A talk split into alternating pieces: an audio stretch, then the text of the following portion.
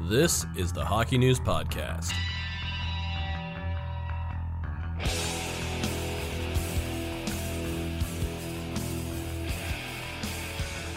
Uh, if you're wondering why we're talking about decade, it's because that is the theme of this podcast. this is the decade podcast of the 2010s. We're doing the best of 2010s in this podcast, which is brought to you by our sponsor, Christian Hockey. So I think we're going to lead it off with the big guns, okay? Let's just get it out there. It's been it a out. topic of, of heated debate on Twitter as various networks and publications release their lists. The player of the decade. Kenneth Campbell, give me your best player of the decade. Well, I'm going to go with Patrick Kane, and that's not a big whatever you to NBC Sports who had him, who didn't even have him among the Which top is ten. absolute insanity. Yeah, it isn't that, that. I mean, that's insane. But you know, it is a list. Everybody, it's a list. Take it easy. But anyways, I, I mean, you could definitely make the case for Patrick Kane. Um, highest scorer of the decade, uh, more than 700 points over the course of the decade. You know, obviously three cups, but not just three cups, but three cups. One where he scored the game-winning goal in the in the uh, the the final game. One where he was the Conn Smythe Trophy winner, and another one where he was really good too. So he was he was like hu- a huge part of three cups. Uh, won the Conn Smythe, uh, two two Art Ross Uh, trophies, one Art Ross. one Art Ross. runner-up finish. Yeah. I think uh, or, Hart. or third place last year. Yeah. it was yeah. Yeah. So so I mean, you know, the, I think just with the numbers. Okay, so Art well, 15 16, he won the trifecta. He won the Art Ross, the Hart and the Lindsay in 15 16. So that's that's a good decade by anybody's standards. Yeah, and it's. And and I will add, I think in this decade, this will be the decade that we will remember that Patrick Kane became the greatest Chicago Blackhawk of all time. interesting. O- over and and don't at me over Bobby Hull and over Stan Mikita. I remember we had a big debate about this a couple of years ago, but now you know your take, your stance on the debate has aged well because Patrick Kane has since tossed up another hundred point season. Right. Obviously, more cups than Hull and Mikita combined. Hull and Right. Mikita combined two cups. Patrick Kane three cups. Uh, so I do like the pick of Kane, and when, when I saw that list that didn't have him on it, I didn't freak out because you know I don't freak out over lists. Right. But I, I was surprised that you know a guy that I think should have been top two wasn't even on the list, and I say Right. top two because Kane is not my pick for number one. Uh, I think you got to throw out some honorable mentions. Alex Ovechkin. Ovechkin, of course, has been amazing, but he did so much awesome damage in the previous decade. Right. Uh, and Andrei Kopitar had a great decade as well. Selke Trophy and, and multiple Stanley Cups. And you've got, of course, Patrice Bergeron who's had a great decade as well. But my pick is Sidney Crosby. Maybe, maybe people are going to say it's a boring pick, but if you just break it down, okay? So before we even get to his NHL accomplishments, two Olympic gold medals in both of you those like wins. winning? Do you like winning? Yeah. He scored the game-winning goal in both Olympics, 2010 and 2014. So there's the two medals right there. Two Stanley Cups in both cup runs. He won the Conn Smythe Trophy as playoff MVP. Yep. 2013-14, he won the scoring title, the MVP, and you could make a case he probably would have won two other MVPs, two other scoring titles, if not for his concussion problems. 2010-11, he was on the best pace of his career offensively, having the best season of his career before the hit with Dave Steckel, and I think the other one was Hedman. It was two second impact mm-hmm. syndrome, 2 in a mm-hmm. span of a few days that sidelined him. And 2012-13, he also took a puck in the face that cut his Right. season short. Martin St. Louis won that scoring title, but and, and Ovechkin won the MVP that year. But Crosby, I think if he'd not missed, I think it was 12 games, he probably would have won everything as well. well, yeah, and and that was 12 over 48. Yeah. So that's a quarter of the season. That's the exactly. equivalent of missing 20 21 Yeah, games. quarter of the Yeah, season, yeah. exactly. So, Yeah. factoring in all the different accomplishments and the fact he became a much more complete player, a guy who is suddenly in the Selke Trophy discussion now, has rounded out his game, has become a true shutdown guy, plays against the other team's best players, and overcame some major concussion problems at the start of the decade, early in the decade. There was talk of is Crosby going to be the next Eric Lindros? Is his career going to end early? Are we going to miss out on this great career? And it's still always going to be a, risk with him if he gets another concussion. But it's crazy that it's it kind of feels like the big scares in the rearview mirror with Sidney Crosby, and it's a testament to how well he's bounced back from that really scary part uh, early in this decade. Er, yeah, very early. Yeah, yeah, yeah, It was right around the yeah. time I was starting at the hockey news. So cool story, bro. uh, so that's the player of the You decade. jinxed him. Yeah, exactly. Uh, let's keep it with the big guns, okay? Uh, let's do the team of the decade. So Kenny, you're up. Let's hear it. Okay, well, uh, I mean, there were better teams this decade, um, without question. But my team of the decade is the 2017-18 Washington Capitals, uh, for a couple of reasons. Number one, because they, I mean, they were expected to win so many times before that, and then finally it became no, show us, and they they went out and they actually showed us. But what I but what what impressed me most about that team was they were down 0-2 in the first round. Went to double overtime of game three against Columbus in the first round. Mm-hmm. Columbus hits the post in overtime. They are one hit post away from going down 0 3 in the first round who knows? They may have come back and won that series anyways.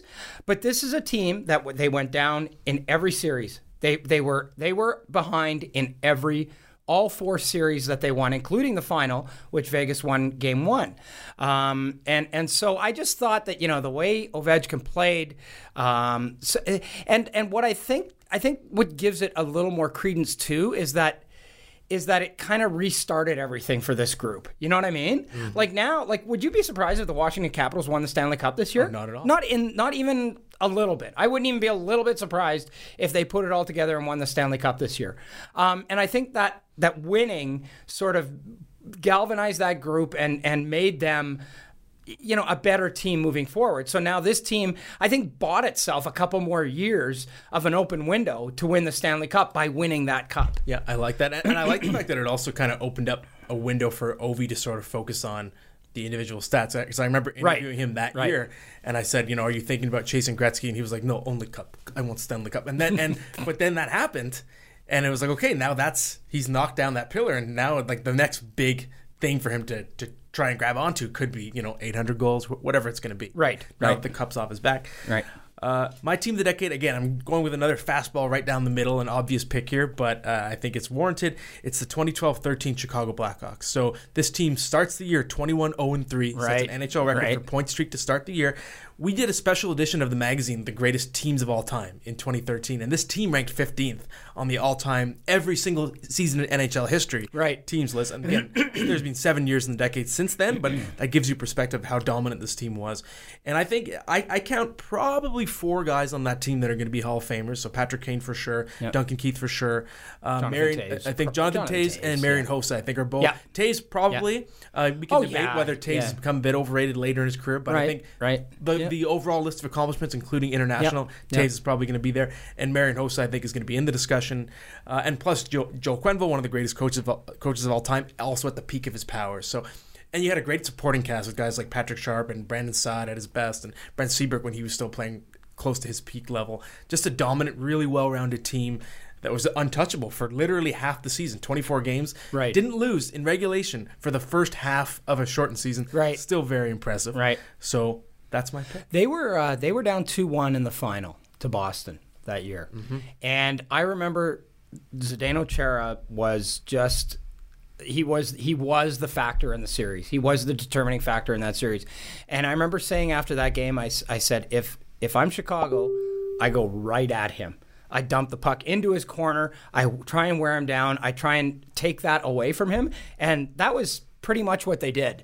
And then they ended up winning, and then they won that game six. That crazy, crazy bang, bang. crazy, crazy game six where David Bolland scores with I don't know 13 seconds left or whatever, uh, and they win it on in, in Boston. We all thought it was going back to Chicago And if for you, seven. if you went for a particularly long bathroom break, you would have thought that Boston would won the game. You come back, oh Right, my yeah, god! Sp- Speaking of bathroom breaks, I was in the bathroom when the 2010 gold medal Olympic goal was scored. You should be on one of those Hockey Hall of Fame commercials. Yeah, I, I, Yeah. I, was like, oh, this, I need to use the bathroom, go upstairs, come back, game over. That was I a missed- wild. Th- that day, I remember I was in a, a bar and uh, my friend went to the bathroom during overtime, and I lost it. I went crazy. I was like, "You're going to," and I, I dropped a couple. Uh, you know, I used some salty language on him. I was furious. Are You you, know- saying anything on the? You know where I was? Yeah. You know where I was in that game for that You were- game? you were there. I was actually there. Oh, wow. yeah, so I could say could something, tell- could I tell- guess, but I yeah, was there. I was there.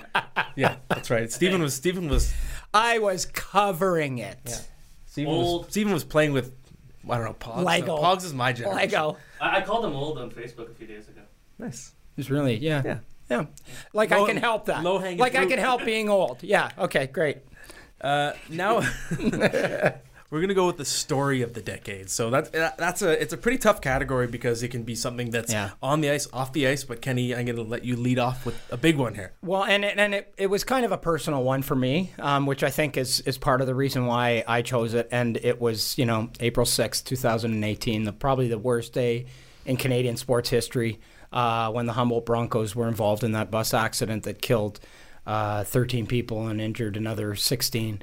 Um, you know, and, and, and, and I guess closely followed by, and not, not like this is a competition or anything, but but probably right on par with the Yaroslavl plane crash in September of 2011 as well. Um, you know, two stories that transcended hockey. That uh, you know, I, I, mean, for me, the the whole Humboldt thing was just like it was just a bunch of kids chasing their dream, you know, and uh, and something so random and so tragic to have happen. Um, you know, and then and then I went there. Um, I was privileged to, to, to go and cover the, the, the, the, aftermath of it, and sort of to walk with those people at that time was it was very profound for me. I think it changed uh, it changed a lot of my outlook on things, mm-hmm. and uh, it was it was a very very profound moment for me. And the work you did during that was exemplary. So shout out to what you did, Thank it, you. and it wouldn't have, wouldn't have been easy to be there on the front lines and still churning out really good work. Thank you. Uh, and all we can hope is that something good comes out of it. Chris Joseph has been doing, really advocating for changes in the seatbelt laws to buses, and it's really crazy when you think about it. the idea that buses, these team buses, are not outfitted with seatbelts. Is it's really it's it's unbelievable. Well, they are now. They are going Right. to be now, but but his his thing is and, going and forward. you- Like if a bus was built last year, it's going to be on the road for 25 years, and it's not going to have seatbelts Exactly, on in yes. it. And it it costs a lot to retrofit those buses. Um, so I mean, there is that, and the other thing that they're obviously um, pushing for is a lot more accountability in terms of driver training and and you know logging your your hours and that sort of thing. So I mean, change has been slow to come, but if there's anything that's going to come from this, I hope that I hope that there's something we can do about something uh, along those lines. Good pick, Kenny. And and, and honestly, I, you know, I think that. it probably is the pick even on my end, but for Yeah. the sake of the exercise, I want to offer another Right. alternative. Let's pick. go on ice. Yeah, we'll go Yeah. on ice. Uh, March 7th, 2010, Matt Cooke catches Marc Savard with a hit to the head. It forever changes Marc Savard's career, of course. Yep. Um, puts him into a long cycle of post concussion syndrome, essentially ruins Marc Savard's career. Um, but it does more than that because the hit itself leads to the creation of Rule 48.1 for a legal check to the head, in which players can now be policed for specifically targeting the head. Uh, and before that rule was in place, people couldn't believe that Matt Cooke wasn't properly disciplined for was a it. clean But hit. the rule, Yeah. and under the rule book, the hit was clean. Yeah, The rule did yeah. not exist yet. Right. So because of that, you know, we still have a long way to go in terms of player safety, in terms of concussions. But I still think it was a paradigm shift for the game because it suddenly changed the way we look at body checking, and it, it has it has slowly been, I think, introduced to each new generation of players that they're understanding now that the way you you throw a body check is different. You, you have to focus on hitting the core of a guy's body. Mm-hmm. So mm-hmm. it's fundamentally changed the game, and I, I think it's still relatively. It's, it's only been ten years, but all the young kids that are born into this new generation are going to be better, cleaner hitters as well. So I think we're going to see ripple effect, and it kind of started there. It also, I think, really was a leap forward in terms of raising concussion awareness. Right. And we're not there yet. Like I, I still do think that we're seeing a lot this season. Concussions are still a major problem, and you have Ken Dryden's idea that maybe all head contact, even if it's incidental, should be punished. But it still changed the way that I think the hockey world sympathizes and empathizes with concussion victims. I think it started there. I think that was the moment when people, I think the sport as a whole started taking concussions more seriously. Absolutely. And you look at a guy like Eric Lindros, who was a pariah in his day. But since that time, I think people have sort of they've gone back at Lindros's history and realized he was a, a pioneer in terms of treating Absolutely. his body the right. Absolutely. Absolutely. And I don't know if that happens if we don't see this big leap forward Yeah. with Rule 48.1 because that was the NHL's way of saying, okay, now we're going to take it seriously too. Right, right. Like, I mean, who would have thought that Eric Lindros, who was one of the most physical players in the history of the game early in his career, would come out in the late 20 teens saying we should take hitting out of hockey? I mean, and not not saying that, that that's what we should do, but but positing that even as a as an option is you know who would have thought that? And I think I think you're right, Matt. I, I think this story, uh, the, this the 48.1 and the headshot rule, it, it it was part of the biggest story of the decade, the biggest ongoing story of the decade, which is head trauma, concussions. You know, I mean, we lost. CTE. Yeah, CTE. We lost. We lost, as we know. You know, uh, Todd Ewen, Wade Belak, uh, um, Steve um, Montador. Steve Montador. Um, uh, you know, the list goes the, on, The yeah. list goes on, and Rypien. and and so and then you have Gary Bettman still denying that there's any, uh, rightly or wrongly, and I, I think wrongly, but denying that there's any correlation between repeated hits to the head and CTE. Um, and this is a story that's not even close to being to, to being finished yet. Yeah, we're just scratching the surface. So Yeah. I picked that because it kind of represents that entire topic. Right. So um, now we're gonna we're gonna go with the bust of the decade. Okay, so things are gonna that was a pretty serious topic. This is still a, technically a negative topic, but it's a bit of a, a lighter topic. So let's talk about who who failed to meet those big old expectations. Who's your guy Well, or or team? when the Toronto Maple Leafs signed David Clarkson in the summer of 2013, then GM Dave Nonis. How many GMs ago is that now? so there's been Nonis, and then I Lou, guess there was Lou. Lou. There was the No. interim situation. There's interim, and there was then yeah, Lou, then Dubas. Yeah. yeah. No, yeah, okay. Anyways, anyways, Dave Dave Nonis said at that time, I don't care about five years from now. I, I just, you know, I, I'm worried about the production now because there was a lot of there was a lot of criticism over the length of this contract. Seven years, thirty six point eight million. And Nonis came out and said, I don't care about five years from now. I care about now.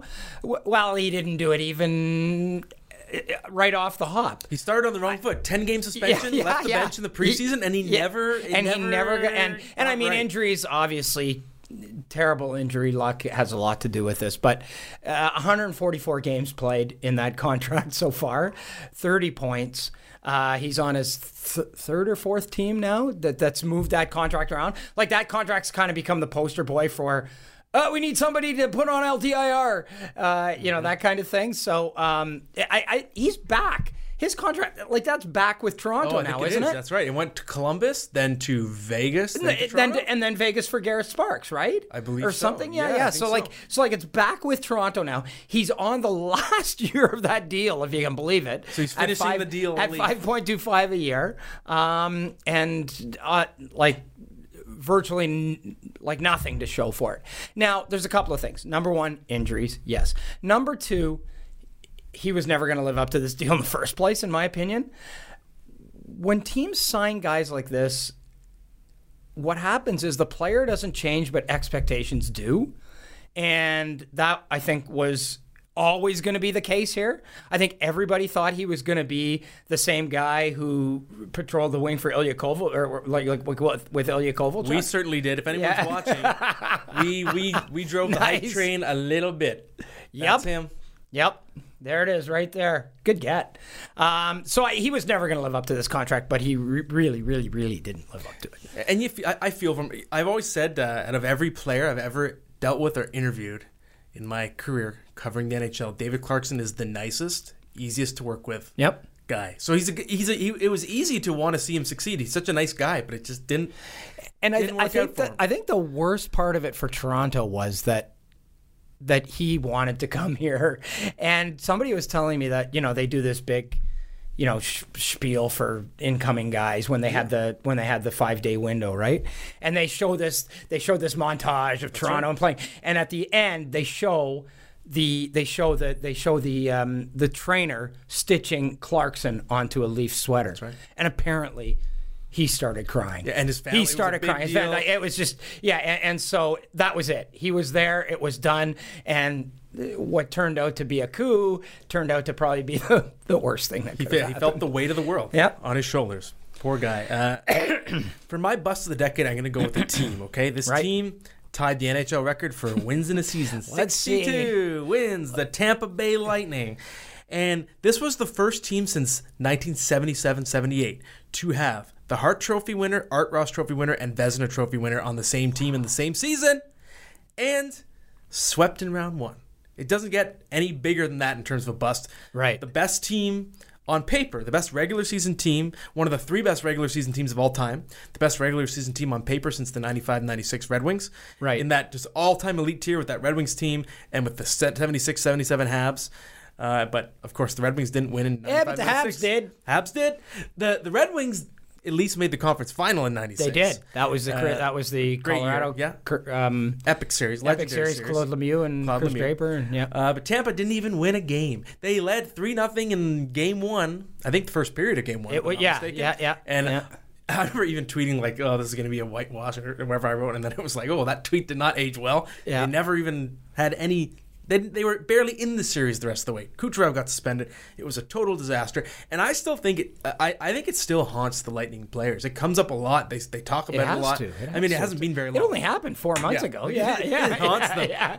I mean, 2000 and 13 still haunts the Toronto Maple Leafs sometimes. Well, we'll get to that. We'll oh, get to that oh yeah, we got to that one. yeah, that's right. I'm sorry. Oh, spoiler alert. Spoiler Sorry alert. about Yeah, so that's my bust. Yeah. the, the lightning of last year. Okay. Uh, tell me your surprise of the decade. Well, I mean, this is another low hanging. So should I go first in that case? Yeah, go ahead. It's- Yeah, go so- ahead. Yeah, like yeah. if we're gonna go, the obvious pick has got to be the Vegas Golden Knights because they're an all-time surprise. I remember I was at the expansion draft and I was tweeting at the time. I was like, "Well, it's clear as an expert. It's clear what Vegas is doing here. They're tanking. They're trying to set up a team that's going to win the fewest games possible." And there's- I wish we they could- made the friggin' Stanley Cup. I wish we could like like have like a thing where you go back and Steven like digs up the archives like in on a second's notice. I'm sure because you said before that season they won't have ten wins at Christmas. Yes, that's right, And they I had did. and they had ten wins by Halloween. Yeah, that's right. I forgot about that. Exactly.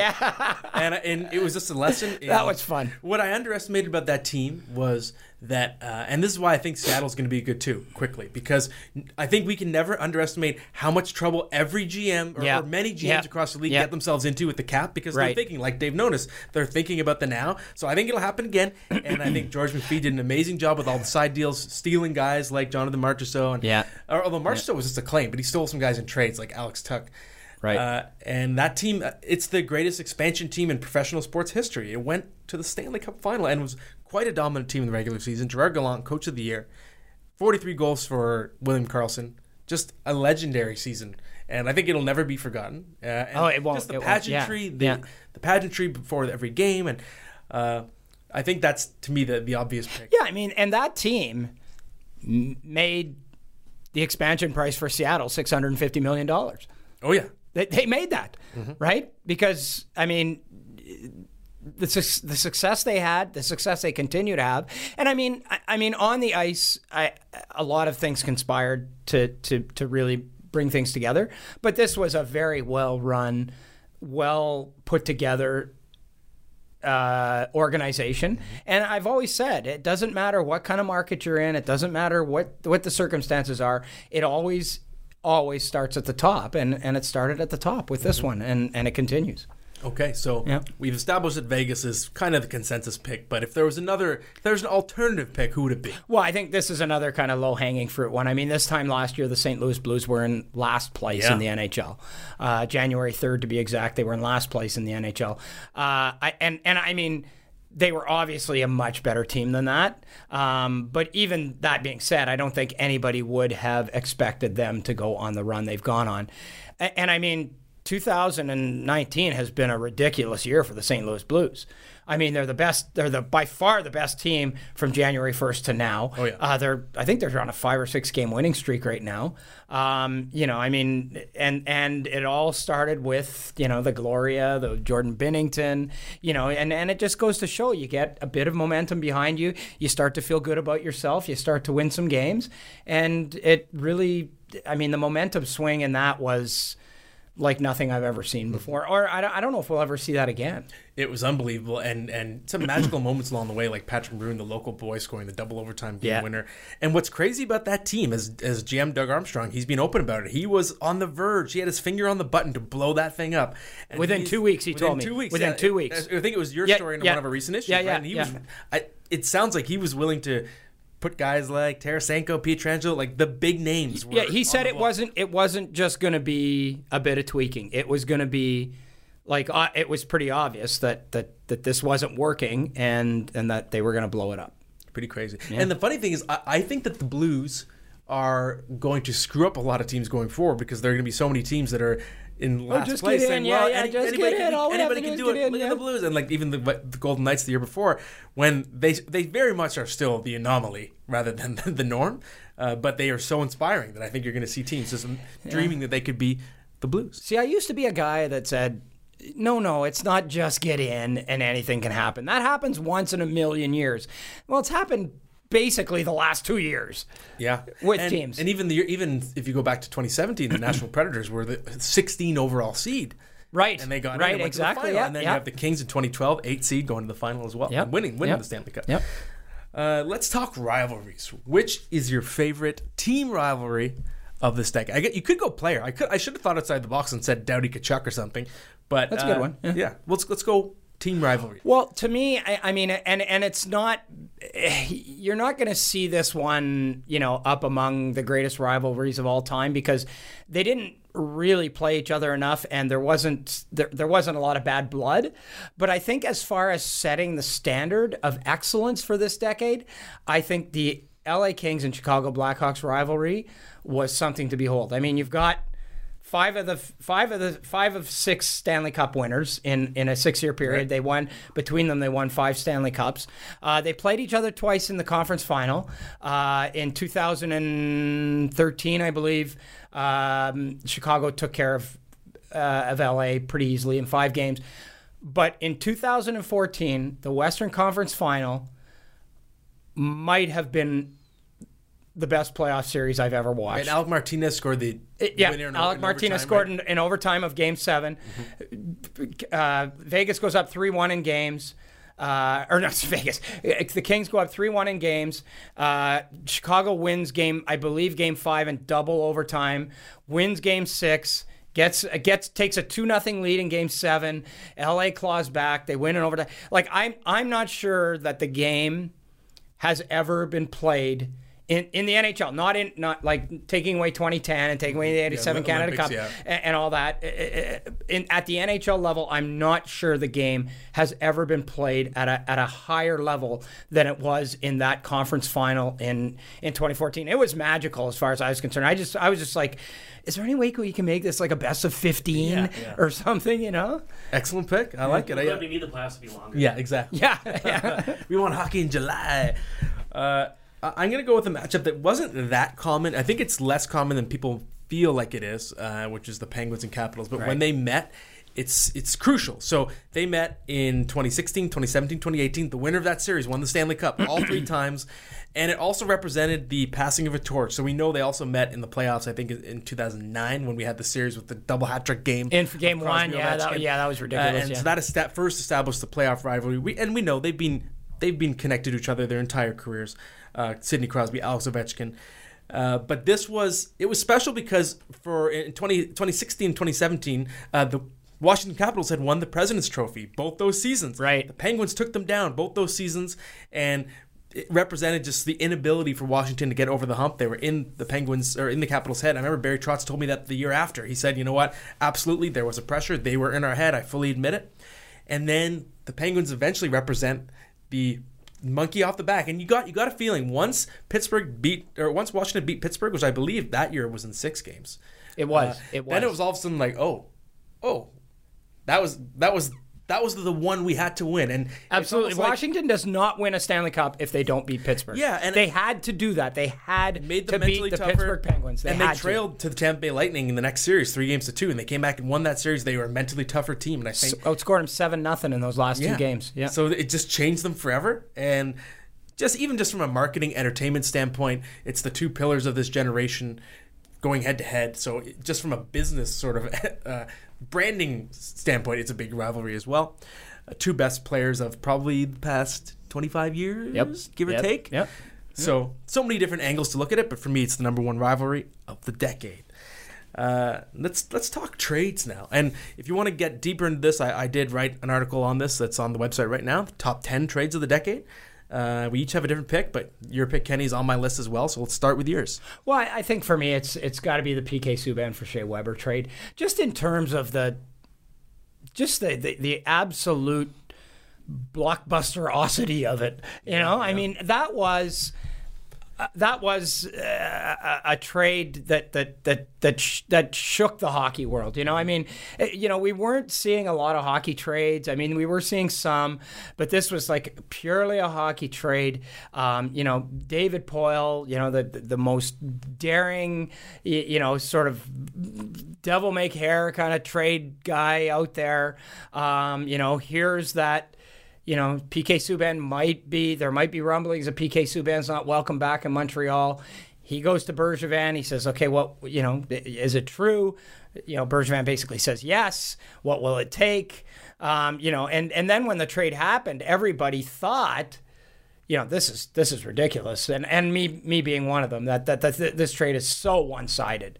Uh, Right, in, Nashville in Nashville's favor. time, in yeah. Nashville's favor. Um, and now it's kind of now PK's been moved along again. Uh, might be moved again before the end of this contract. And Shea Weber is being Shea Weber again. He's playing. He's sort of like creeping into the fringe Norris Trophy discussion this year, which is crazy because Yeah. the first year of the deal, PK Subban's in the Stanley Cup final within a year, Right. In the first season, uh, and David Poile, it's like that was the year I always call it. That's the year that he brought back the hockey trade because that same year he traded Ryan or Seth Jones for Ryan Johansen. Exactly, yeah. Uh, and there are a few big hockey trades in that comeback year. One of which happened 20 minutes before Weber for Subban. Same day. Taylor Hall for Adam Larsson. Right. The trade is trade is one for one, as Bob McKenzie tweeted. That's an honorable mention. I think that's in the discussion, uh, but it's still been relatively, you know, it's it's relatively early, and, and Taylor Hall has since changed teams, so I, it's not number one on my list. It's still very high. Yeah. Number one on my list, and I argued this uh, online, is the Brent Burns trade. Okay, so because I'm looking at it has the perfect combination of extremely big results for one team, but also longevity of results. So like Yeah. the Devils get Taylor Hall, they get an MVP out of him. They get one playoff run, but he's gone in a couple years. Whereas Brent Burns, Brent Burns is going to be a Hall of Famer. Uh, in the last since, since he switched back to defense, which I think was about five years ago, he leads the league all all defensemen in goals by mile, shots by mile. He's been one of the two most dominant uh, offensively defensemen of his generation. Uh, and he and Erik Karlsson, Yeah, the other one, the other one's his teammate. his teammate, and they Yeah. sort of brought back the era of like prestige stats for defensemen, Right. Uh, and and the idea that teams can run their offense through defensemen, uh, and the fact that he was acquired as you know a good player that wasn't reaching elite status for him, a first round pick. The trade at the time was considered, I think, reasonably fair. Devin Setoguchi had And been Charlie Coyle, and right? Charlie Yeah, Coyle. Coyle yeah. was a first round pick. Yeah. Setoguchi had, I think he had had one 30 goal season playing alongside Joe Thornton. So it felt like the Wild were getting a nice injection of offense and building a future forward group. And Burns was a sturdy guy who was, you know, he was solid. He was going to be, I think, a, a good NHL defenseman, above average NHL defenseman. He was a good junior player, first round pick, but he reached a level I don't think anyone knew he was capable of, especially because he moved back to forward for a couple seasons and then Right. back to defense. Right. And I just think the fact that the Sharks have what's probably going to go down is maybe top three player in their franchise history. Joe Thornton's up there, Patrick Marleau, Owen Joe Nolan, Pavelski. Joe Joe Pavelski, Pavelski's Owen. Nolan. But I think maybe Burns has the Norris Trophy. He's come close to winning a couple others. I Mm-hmm. think by the time his Sharks career is over, he's probably going to be in the top two or three Sharks of all time. Mm. Especially in people could say Patrick Marleau, but I've been open about my stance on Marleau. I prefer the guy who's dominant. Marleau hasn't won, won any individual awards. Right. Brent Burns has, and so is Joe Right. Thornton. So the fact that that trade ended up being so lopsided, I, I think it's a huge win. It- so it, it's a great trade in terms of one team really taking the other team to the cleaners. Devin Setoguchi is retired. Charlie Coyle is now Boston Bruin, but it's also They got Ryan Donato for him. Ryan Donato, That's right. Uh, but just He has eight goals this year. he does, yeah. but the, the legacy I think that Burns is bringing to San Jose, they, they got a true franchise pillar. They got a guy who's on their franchise Mount Rushmore and gave away one guy who's now retired, another guy who's a, a good, good middle player. six forward, Yeah, yeah. right? Who's Yep. maybe a bit overpaid Yep, on the I would Bruins agree. now in his Yep. new contract. So that's my trade of the decade. Uh, let's let's talk about the signing. I'm spitting everywhere today. I'm excited. Decades. bleh, I'm I spat on Ken. Uh, let's talk about the best signing of the decade. And I think for the sake of this exercise, we're talking about we're not talking about like a restricted free agent signing an extension. yeah, We're yeah. talking about open Yeah, market signings. yeah. Okay. So Kenny, who's your pick? Well, after winning their third cup, the Chicago Blackhawks in the summer of 2015 signed Artemi Panarin, an undrafted free agent, to a two-year entry-level deal. They ended up actually, they ended up obviously making it highly performance laden, and they ended up paying for it. I think they averaged about 3.5 a year uh, with all the bonuses, which they gladly paid, course, yeah. obviously, because he he produced. Um, but I, I mean, since then. Um, I think since since um, Artemi Panarin came into the league, there's five guys who have more points than him: Connor McDavid, Patrick Kane, Nikita Kucherov, Brad Marchand, Sidney Crosby. Wow. And and he's number six on that list since since that season. Outstanding. Um, you know, then they turn around and then it starts to go south because they obviously they want to sign him to a long-term deal. He signs a two-year deal for six million a year. They see the writing on the wall and they say, "Yeah, he doesn't want to be here long-term." Uh, so they trade him for Brandon Saad. Um, talking about your lopsided trades, uh that's a that's a biggie right there. Yep. Um, and and I mean now, I, I mean, Artemi Panarin's on pace for 110 points this Oh, year. yeah. I was gonna say he's like the most consistent 75 to 80 point scorer over the past bunch of years, which he is. But he ain't even going to be that anymore because he's going to get 110 points reaching this another year. level, and he's playing like he's one of the better two-way forwards in the game. On Yeah, top of that, yeah, yeah, yeah, outstanding. Yeah. Love the pick. Uh, my okay, my pick for signing the decade. It's controversial, but I want to I want to be clear here. We're talking about this decade, okay? So Ryan Suter's contract might not look great next decade, but this decade is almost over. And I think a lot of people talk about how much uh, the the Suter deal and the Parise deal kind of changed the face of the Wild for the worst. It handcuffed them for years and years. They weren't able to chase any other free agents. They signed the twin deals, 13 years, seven and a half plus million a year. I think Zach Parise's health problems, his back and everything, have made him more of a bust overall over the course of the contract. But Ryan Suter, he's produced it, I think, much better than a seven and a half million dollar player. Yep. He's been top ten in Norris voting six times.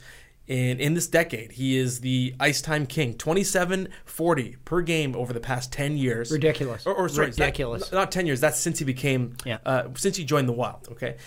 Uh, so I I understand that, you know, the obviously 13 year contracts don't exist anymore, and when it's getting close to the end, it's not going to look good. But this exercise is about right now, and the decade's over. Over the course Yeah. of the first six, seven years of this deal, Ryan Suter's absolutely been worth every penny. Uh, and I, I think just in terms of big ticket free agent signings, often these big UFAs don't produce as expected because we always say you're paying a guy for what he's done, not what he's going to do.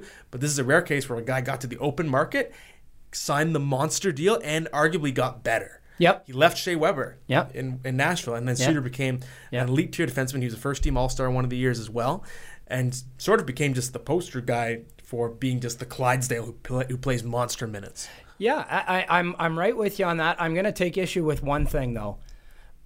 The problems that the Minnesota Wild have had over the past seven or eight years, in my opinion, have nothing to do with signing Zach Parise and Ryan Suter.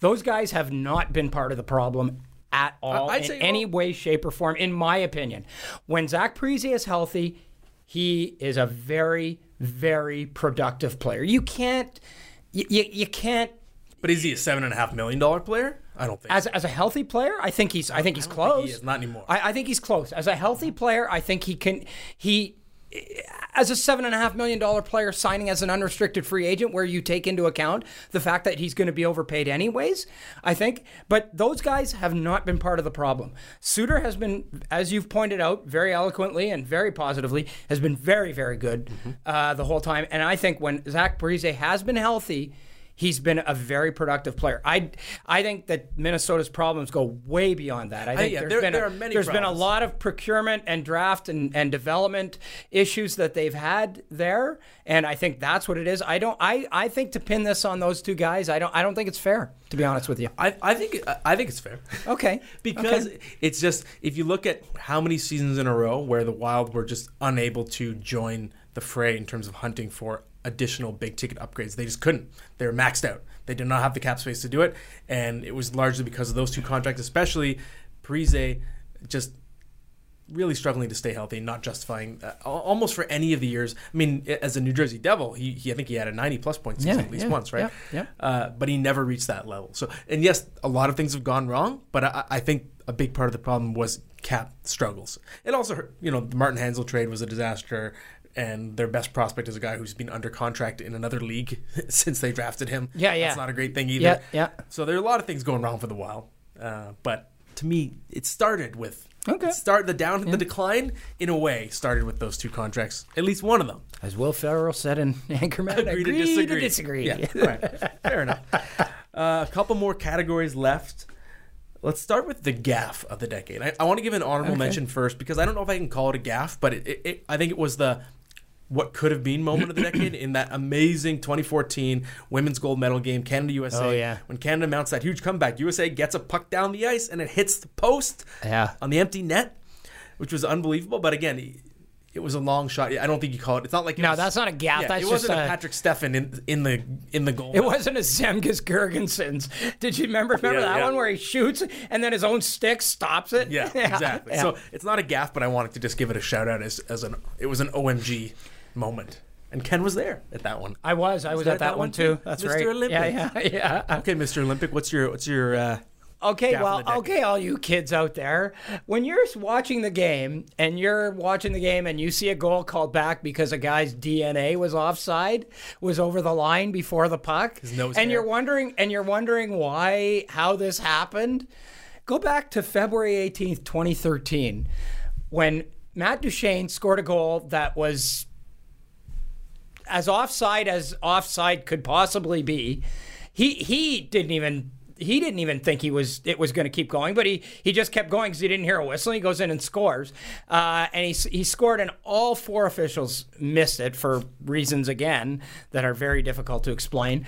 Um, but that is that's that is essentially what gave birth to the to the coach's challenge. So now when you know when you're pulling your hair out and screaming at the TV because this this goal was called back because it was a hair width offside, um, well that that's that's the law of the that's the unintended consequences of of trying to fix this.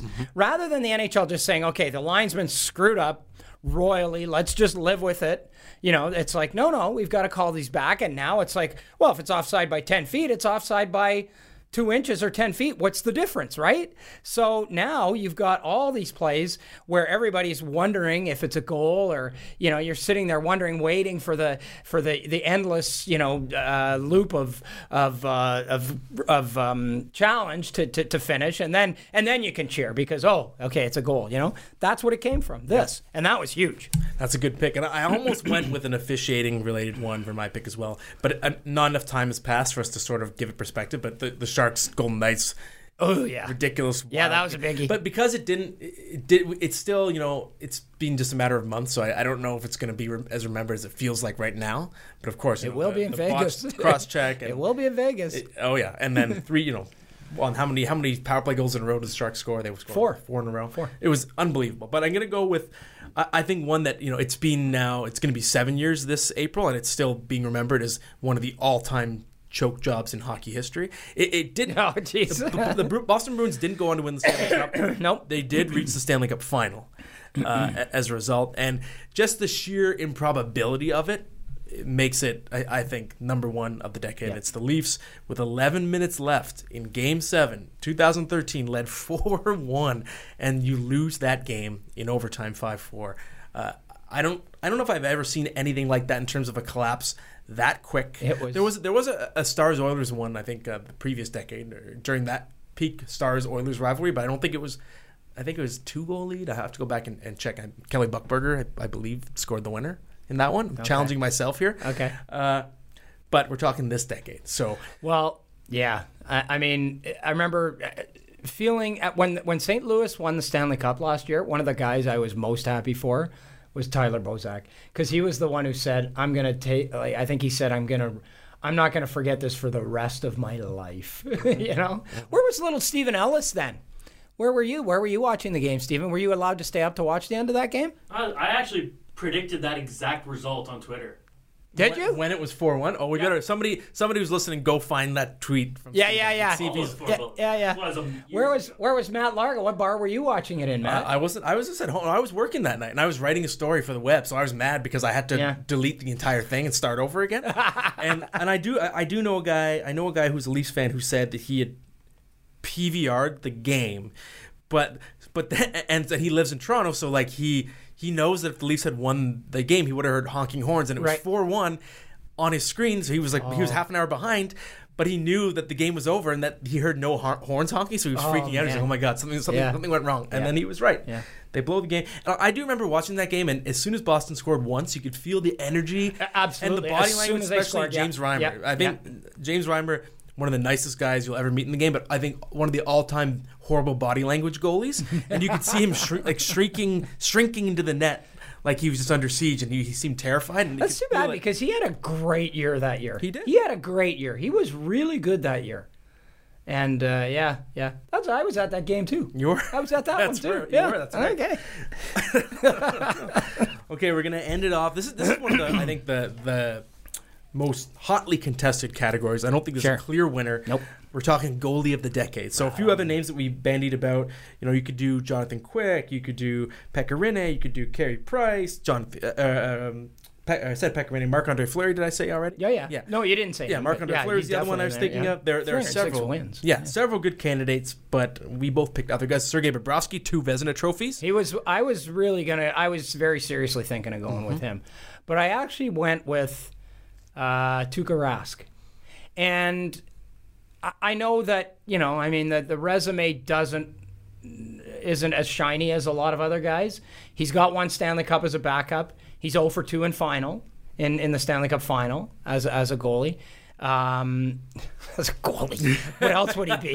Um, and you know, Game Seven, there's of of 2019. There's there was some odor to some of the some of the goals that he let in. Um, but I think I think what you have to take into account first of all is a he got to two finals. He got them to two finals. B, any goalie that you bring up from this decade, other than Tuukka Rask, has a skeleton in his closet somewhere. Like he he was not great for a, a period of time, including Henrik Lundqvist, including everybody. Like they're they've all had periods of time where they weren't good. Tuukka Rask has been steadily, steadily, very, very, very good from the beginning of the decade to the end of the decade. And, and Vezina Trophy 2014. Right, exactly. Yeah. Um, 920 save percentage. Uh, anybody who's played 400 games, of, of all guys who've played 400 games over the decade, uh, he's the highest. Ben Bishop pl- played 360 or something. He's slightly higher. Um, uh, his. Um, his 231 ga- uh, goals against average, same. Cups, uh, uh, sorry, playoffs, 929, third overall in- for the decade. Outstanding. 211 save, uh, 211 goals against average, fourth for the decade. So for me, it's got to like it's also about like to me that's why there are teams when I rank the teams of the decade, there are teams that are better. Like Washington is better because the, the regular season still counts for something. It still does. And and I know he doesn't have the, the Stanley Cups to show as a starting goalie, but the regular season does count for Sure something. And he was he was good to great every regular season. So I, I'm a Tuukka Rask guy. I always have been. I, I've never understood when, when people are hard on him as a goalie. I think any team would be lucky to have Tuukka Rask. He's been so consistent. Uh, he's right up there all time in save percentage leaders, and he's the all time leader in looking like other people. He looks like everyone. he looks like Harry Styles. He looks like Milos Raonic. Just name someone, and that he probably looks like Tuukka Rask. I wrote about that as well. It's on the website. It, the article is just called "Tuukka Rask looks like everybody," and like he even he looks like Joanie from Joanie Loves Chachi. He looks he like looks like Chachi from Chachi yeah, Loves Chachi. And, and he looks like uh, he looks like the, uh, uh, Jerry Lundegaard, like William H Macy's wife, who gets kidnapped in Fargo. Looks a lot like Tuukka Rask. Somebody sent me uh, uh, a, a Finnish reader sent me an image of like a historical picture from the fin- the Winter War, and some like soldier like in the snow it looks like Tuukka Rask. Everybody looks like Tuukka Rask. I'm telling you. So I think he deserves points for that. Go check out the article. Tuukka Rask looks like everybody. Uh, my pick of, for goalie of the decade is Henrik Lundqvist, and people are immediately going to point to the lack Win of something. Stanley Cup. Win something, win something. Yep. But I mean, Tuukka Rask didn't win a Stanley Cup either. didn't. Henrik Lundqvist has been to a Stanley Cup final.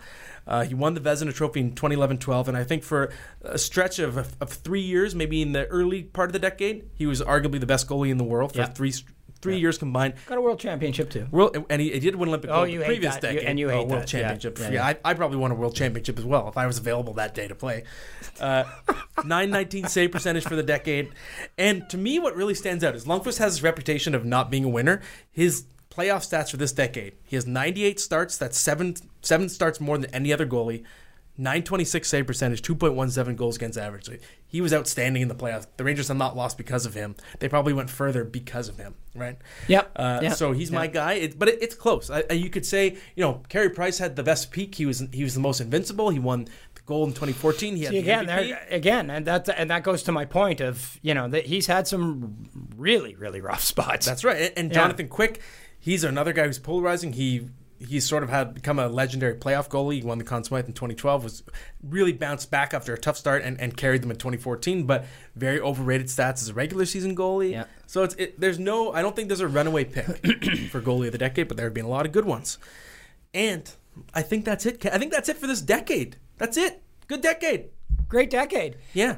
And for those of you who think it starts after 2020 is over, we can just do it all again next year if we Yeah, want. and that's the thing. Technically, you can say that, but it's it's like uh, the word sneaked and snuck. Like snuck isn't a word, but so many people have decided it's a word that it's now colloquially accepted.